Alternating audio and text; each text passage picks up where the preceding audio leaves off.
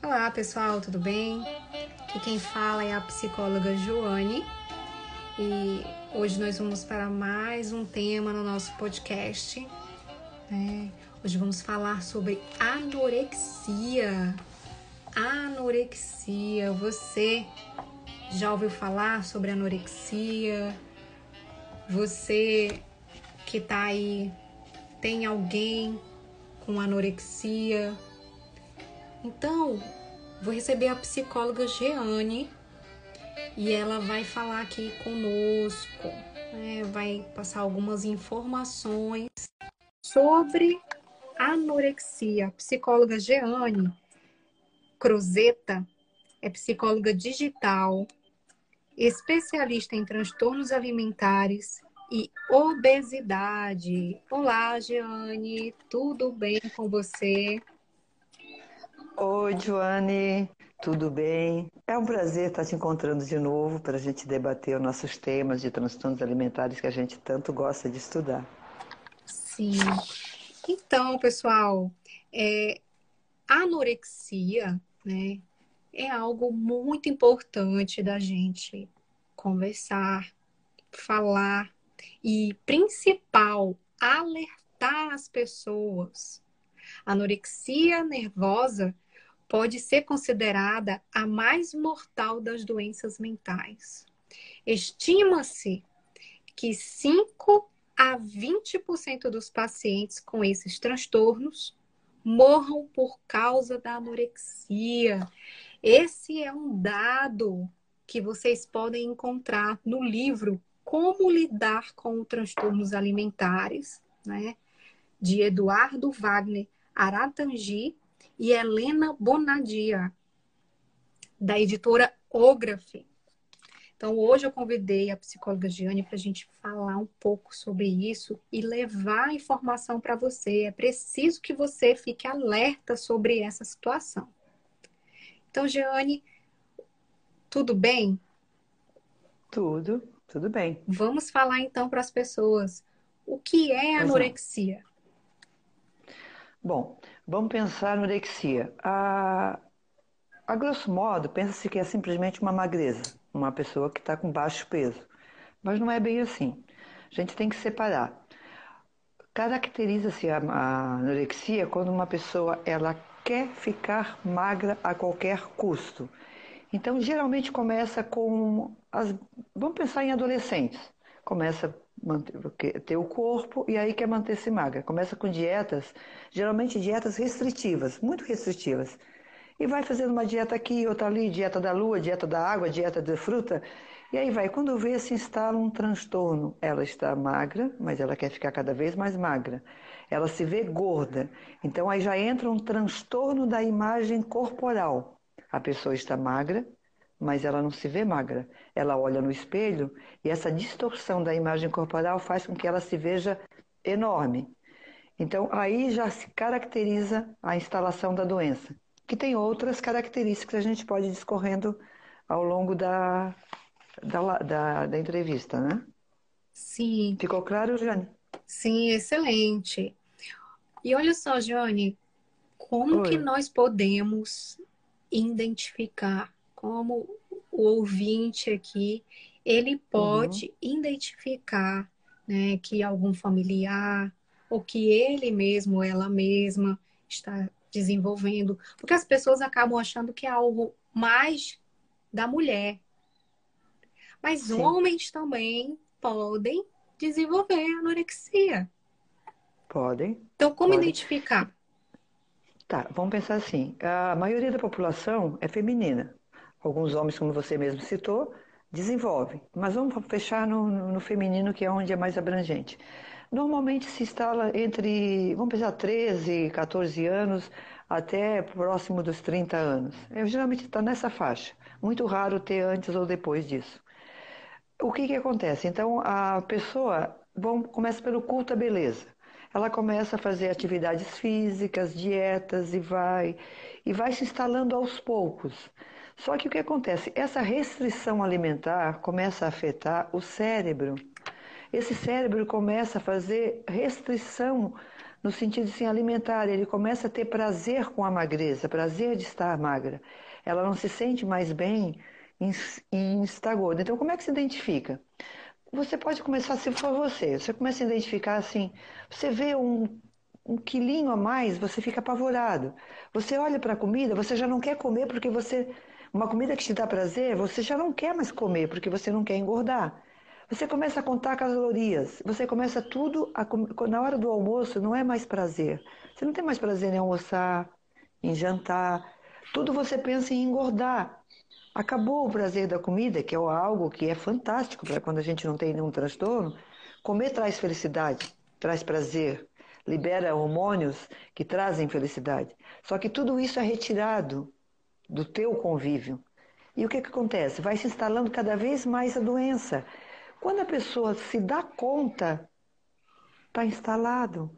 E ela não tem mais aquele controle de poder se tratar sozinha, ela não consegue mais voltar. E aí é hora de o quê? De procurar ajuda. Mas o que, que é pior? Quem tem anorexia não procura ajuda. Ela gosta de estar tá magra. Ela só vai procurar ajuda quando ela está quase morrendo, está com insuficiência cardíaca, insuficiência respiratória, insuficiência renal. Então, assim, o que eu posso contar no decorrer é assim: eu fiquei oito anos no Hospital das Clínicas, no Ambulim. O Ambulim é, um ambulatório de transtornos alimentares, é uma referência no Brasil. O Dr. Taco Cordas, que foi o fundador, ele trouxe o que tem mais de moderno, de fora do. Ele fundou há 20 anos, acho que com 20 ou 25 anos, esse ambulatório. Então, o que tem de mais moderno em transtornos alimentares ele trouxe para o Brasil. E eu via as meninas chegando lá no ambulatório, parecia, olha, sinceramente, vou ser bem sincera, parecia umas caveiras ambulantes. Nossa. Pele e osso. Cabelo quase nada. Porque aí olha o que acontece: o cabelo cai, a pele fica seca. As meninas começam a criar uma penugem no rosto, que é defesa do organismo. Elas sentem muito frio, ficam curvadas, ficam assim, sabe? Você já lembra assim fotos de campo de concentração? É quase isso. Nossa. Ficam horríveis. Então aí eu estou falando de uma, de uma anorexia severa. Severa, isso. Claro que para chegar. Severa. Lógico, Johnny, que você sabe bem, você também é especialista em transtornos alimentares, que para chegar nesse ponto severo é um longo caminho, não é tão uhum. curto. Então, o que a gente pode fazer é fazer a prevenção. Quando você começar a pensar muito em comida e não comer para não ganhar peso, começa a pensar: o que está acontecendo comigo? Se você não está entendendo, marca com uma especialista, vai conversar. Ela vai poder te orientar para saber se você está desenvolvendo um transtorno ou não. Agora um alerta, né? O que, que você acha de a gente dar um alerta para os pais que têm as adolescentes? Perfeito. Tá, então vamos lá. Você tem uma menina em casa bonitinha, de 14, 15 anos, que quer manter a forma, que é normal, ninguém quer ser. Nós somos um, uma sociedade gordofóbica, ninguém quer ter, tá, estar acima do peso, existe uma, uma, um culto à magreza excessivo. Então, o que, que acontece? Ela quer se manter magra. Só que a hora que você vê que essa tua adolescente, sua filha, sua irmã, enfim, mas vamos pensar em paz, a sua filhota lá, bonita, quer se manter magra. Começa a observar. Dá uma observar se ela não está fazendo ginástica demais. Ginástica demais também já é um ponto para ser observado. O excesso da ginástica. Observa se ela não está contando calorias.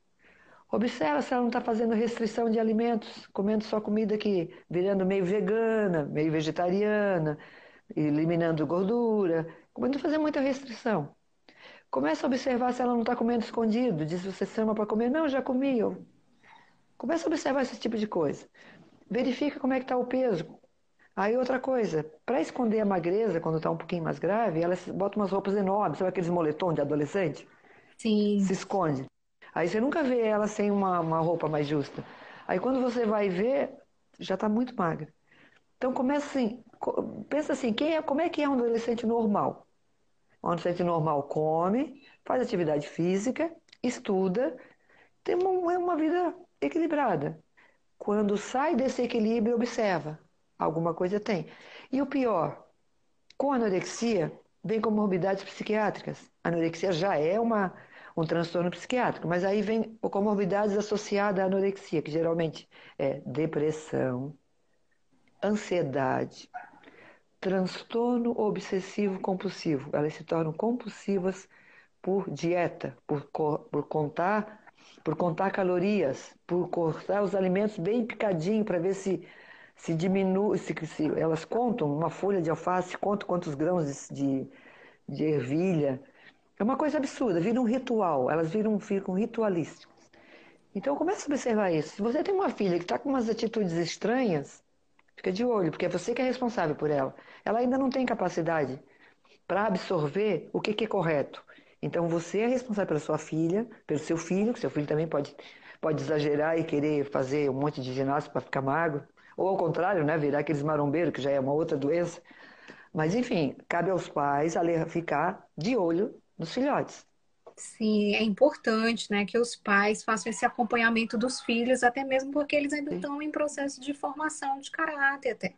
E muitos deles acabam seguindo dietas, coisas que estão na moda.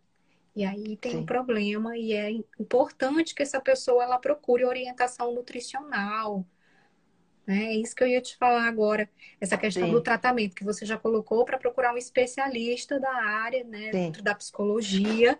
Mas eu quero saber de você outros profissionais que estão nesse processo, verdade, o trabalho Joane, fica multi. Sim, na verdade, Joane, como você mesmo falou, é um trabalho multiprofissional. Como assim? Quando chega um paciente com anorexia, não adianta uma pessoa querer tratar sozinha. Se chega um paciente e me procura, que eu sei que tem anorexia, eu vou falar, olha, eu trabalho, você vai ter que procurar, vamos encaminhar para um psiquiatra, porque o psiquiatra vai entrar com uma medicação para bloquear esses, essas obsessões em relação à magreza. E provavelmente ela vai ter, é, além da anorexia, vai ter a depressão e a ansiedade. Vai entrar com, com remedicação sempre. Então, o qual, é o, qual é, geralmente é um tripé. O psiquiatra, a nutricionista é fundamental, sem ela não trabalho. E aí eu entro com a terapia cognitiva, que é muito usada em transtornos alimentares. Esses três. Além desses três, a gente pode entrar com um educador físico, que ele vai tirar a pessoa da obsessão pela ginástica e fazer uma coisa adequada, em vez de fazer três horas, vai fazer uma hora. A gente pode também ter um terapeuta ocupacional, quando a pessoa está. Aí já é um casos mais graves, que aí vai ensinar a fazer outras coisas, ensinar a fazer arte, uma terapia ocupacional. Então, geralmente é esses profissionais que, eu, que a gente trabalha com uma equipe multidisciplinar. É, educador, então, volta, né, recapitulando. Psiquiatra, o, o tripé, psiquiatra, nutricionista, psicólogo, educador físico e terapeuta ocupacional. Legal. Certo? Legal. E uma coisa, deixa, deixa eu só complementar Sim. o que você falou, pegando o teu raciocínio. Quando você falou que o adolescente está em formação, eu queria alertar que as meninas que têm, desenvolvem anorexia na adolescência, elas não estão formadas ainda. A fase hormonal está em processo. Elas estão desenvolvendo toda a parte de fecundação, então elas não estão formadas. Elas, o que, que acontece? Elas têm um retardamento hormonal por falta de alimento, porque o alimento é o combustível do corpo elas deixam de se desenvolver, elas têm amenorreia. Muitas deixam de menstruar. A amenorreia é a falta da menstruação. E aí, pior, elas deixam de desenvolver as, os seios, elas ficam com as mamas atrofiadas. E mesmo depois do tratamento, muitas não voltam ao normal. Então, tem que cuidar para não deixar as meninas que estão entrando na anorexia desenvolver uma anorexia grave. Porque a anorexia no início do tratamento é possível reverter. Eu reverti muitas pacientes. Mas no final, mas quando é muito grave, aí já tem tanta sequela, reverte, mas não consegue corrigir todo o estrago. É muito estrago. Sim. Nos dentes, estraga tudo, estraga o corpo, assim. É, é como se fosse na missão, né? Falta de comida mata. E é isso que ocorre. É importante, sim, esse acompanhamento de perto, né? Sim. Espero que esse áudio, né, esse podcast, tenha sido produtivo para você. Ele está sendo feito aqui né, de uma maneira digital. Eu e a psicóloga Giane articulamos um encontro aqui via plataforma Zoom. Então, nós estamos aqui... Eu de Santa aqui... Catarina, né? Isso. Eu de Santa Catarina e você lá do norte Eu Belém. estou aqui na cidade de Belém do Pará e ela em Lauro... Lauro Miller. Lauro Miller. Muito Isso. bacana. Na Serra, na Serra Catarinense, onde quase cai neve. Isso, então agora a gente está fazendo essas conexões aqui para vocês, ao modo diferente de podcast. Então, por isso uhum. que eu já uhum. vou informando para vocês os, o áudio, né? Talvez aí como que vai sair. Mas o intuito é antes feito do que perfeito e vamos levar conteúdo e elevar o nível de consciência de vocês. Então, eu quero agradecer, Jane, pelos, por esse momento aqui, tá? Gratidão por você ter vindo aqui e a gente passar um pouco desse conteúdo, dessa tua experiência, rica experiência, tá, pessoal? Quem quiser encontrar a Giane, encontra no arroba... Giane Crozeta. Crozeta. Será que não é bom você falar o Crozeta como que é? Tá, Giane, normal. Crozeta é C-R-O-Z-E-T-A. E... Lá, vocês vão, lá vocês vão ter todas as minhas informações, acesso a posts sobre psicologia do cotidiano, transtornos, os transtornos mentais, falo também de, de transtornos alimentares. E uma coisa que eu quero te dizer, Joane, é um prazer vir aqui falar com você. Eu, o meu propósito de vida dentro da nossa psicologia é levar conhecimento à máxima de pessoas possíveis e alertar essas menininhas lindas. Não desenvolvam anorexia. E o que precisarem de mim, pode mandar um direct que eu vou ter o maior prazer em responder. Bacana. Obrigada, minha querida. Obrigada, Giane. E vocês que querem outros conteúdos sobre transtornos alimentares ou conteúdos dentro da área da psicologia, área da saúde mental,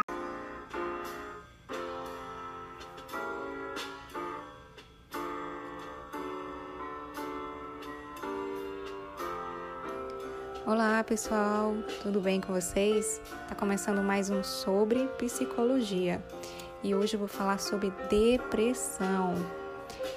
Os dados são alarmantes. Cada vez mais as pessoas estão se afastando do trabalho por conta da depressão.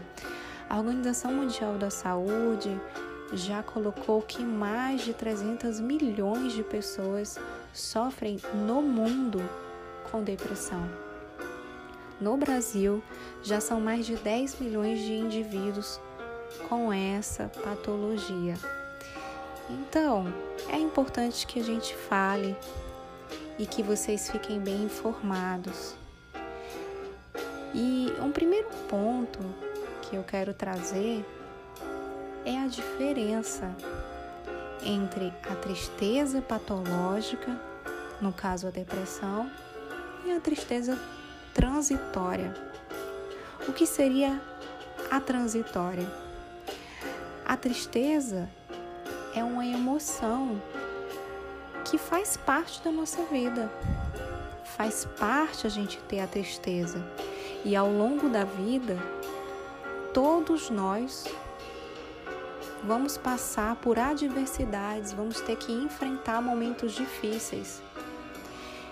E é algo normal que você sinta a tristeza.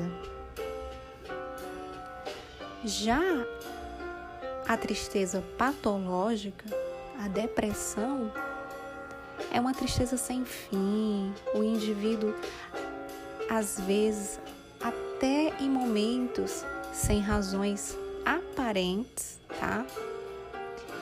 Ele fica com a questão da tristeza, não sente mais prazer, né? não acha que as coisas podem melhorar. Então é algo que devemos observar. Alteração no sono, no peso, a fadiga, a perca da energia, o sentimento de culpa, a dificuldade da concentração, a baixa autoestima, sentimento de vazio e até mesmo, pessoal, fazendo um alerta, já que nós estamos no mês do setembro amarelo, a ideação suicida, tá? Então é importante que você observe se tem alguém próximo a você ou então a você mesmo estar com alguns desses sintomas que eu relatei aqui. E quais as possíveis causas né, da, da questão da depressão? São vários, são vários fatores. E um, né? Vou citar aqui alguns. Traumas na infância, estresse físico, psicológico, o uso, né, o consumo de drogas lícitas ou ilícitas. Determinados medicamentos também podem fazer isso, questões hormonais, a baixa da vitamina D também, por isso que é tão importante que você pegue faça exposição ao sol. É muito importante que você tenha essa prática né, de pegar o sol, de se exercitar. E aí já entra para a questão que eu ia dar algumas dicas. Então, a prática de atividades físicas. Na prática de atividade física são liberados hormônios como a serotonina, a endorfina, e isso vai ser muito importante para dar uma sensação de bem-estar em você. A meditação já foi comprovada que a meditação guiada né, pode auxiliar também. Para que você inicie, eu digo a, a guiada. A guiada ela vai te auxiliar, mas depois você pode ir trocando, né? Pode ir organizando, porque a questão é ficar no presente, focar no presente vai ajudar, além de exercitar o seu autoconhecimento, fazer o controle dos seus sentimentos, diminuindo a sua ansiedade. Outra questão é a reposição hormonal, né? Então, você precisa verificar se fazer exames para verificar se você não está com algum problema né, que esteja envolvendo questões hormonais. Para isso, eu recomendo que você procure um médico, até porque o acompanhamento da depressão é com psicólogo e psiquiatra e às vezes necessita que a gente tenha uma equipe aí multiprofissional. Cada caso é um caso e que necessita de uma boa avaliação. Então, procurem um médico psiquiatra, façam uma avaliação e iniciem esse autoconhecimento para que você tenha o controle das suas emoções através da terapia. A terapia, ela é um processo no qual você vai poder colocar a tua fala, você vai verificando o porquê desse sentimento, você começa a se entender. E ao começar a se entender um pouco melhor, você começa a ter a percepção de que sim, tem solução, que tem outros meios e que você não está só, como você acredita que está. Então é isso, pessoal. Espero que esse conteúdo tenha sido útil para você e que fique o alerta. Estamos no Setembro Amarelo. Observem, observem as pessoas. E eu deixo aqui como sugestão: mande mensagem ou fale com aquela pessoa que faz tempo que você não fala. Essa pessoa às vezes pode estar esperando um contato seu. Mostre a ela que você se importa, tá bom? Eu vou gostar de receber no meu perfil, o arroba Tecendo a Mente, sugestões e pautas para novos podcasts. Então entra lá, arroba Tecendo a Mente, me segue e deixa o que você gostaria de ouvir aqui no podcast. Ele é nosso, tá bom? Até mais!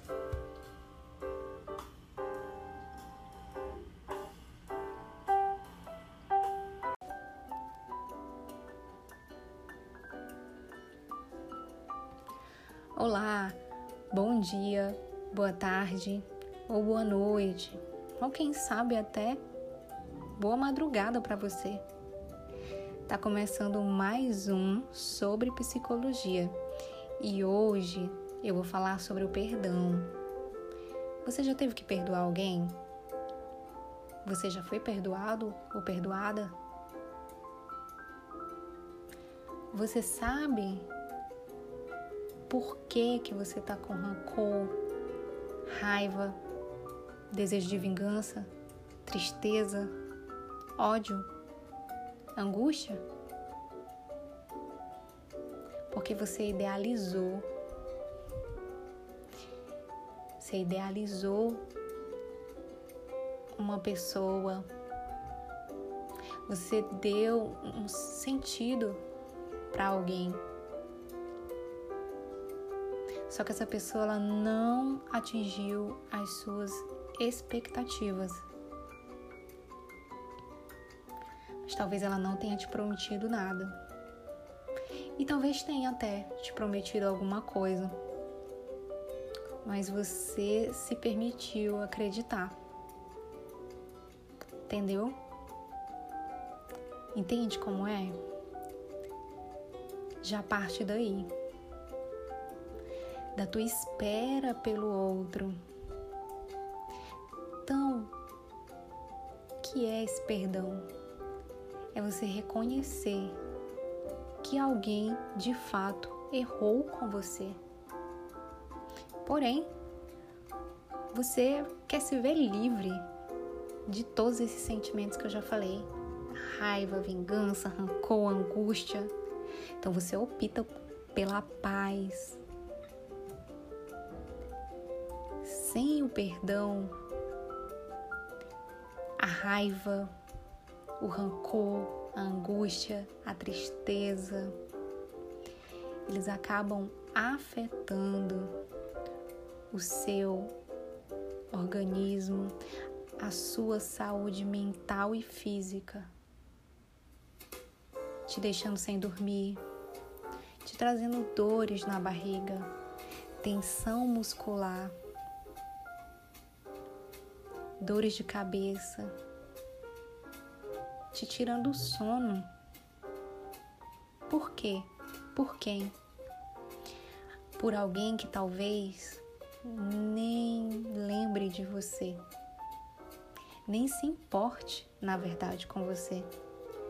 Então é por essa pessoa que você vai continuar perdendo o teu sono, não se alimentando bem. É essa pessoa. Pensa bem. O perdão é para você. O perdão é para você mesmo, para você mesma. Para que você inicie esse perdão, permita-se. Permita-se em primeiro lugar. Aceite os seus sentimentos. Entenda que você talvez tenha acreditado demais. Mas normal. Você não vai encontrar só boas pessoas. Não espere tanto em uma próxima vez. Não espere. Se você quer algo, vai lá e faça. Não espere. Converse com você mesmo, reflita reflita, reflita sobre suas atitudes. Viva o seu momento, viva o agora. O ontem você não tem como fazer mais nada. Agora o hoje você pode. O hoje você consegue ainda alterar. Mas o ontem já passou. Não tem como. As palavras já foram ditas, a atitude já foi feita. Agora você tem a opção de carregar esse peso ou de deixar ir e seguir a sua vida, seguir leve. Ressignifique esse sentimento que você está sentindo agora. Pense, por que dessa raiva? Por que dessa vingança? Para onde esse rancor vai me levar? Confie e espere em coisas melhores para sua vida. Que algo de bom vai lhe acontecer. Que você vai superar. Busca agir com sua verdade, com seu coração. Confie mais na sua intuição. E numa próxima vez, observa os sinais. Às vezes esses sinais, eles estão piscando. As pessoas ao nosso redor estão alertando sobre aquela pessoa e a gente não olha e a gente não vê, não idealiza. Não existe perfeição. Ninguém é perfeito. Nem você, nem eu. Mas siga leve e opte pela paz. Liberte-se por você. Esse foi o nosso tema de hoje. Perdão. Agradeço por você ter ouvido até aqui.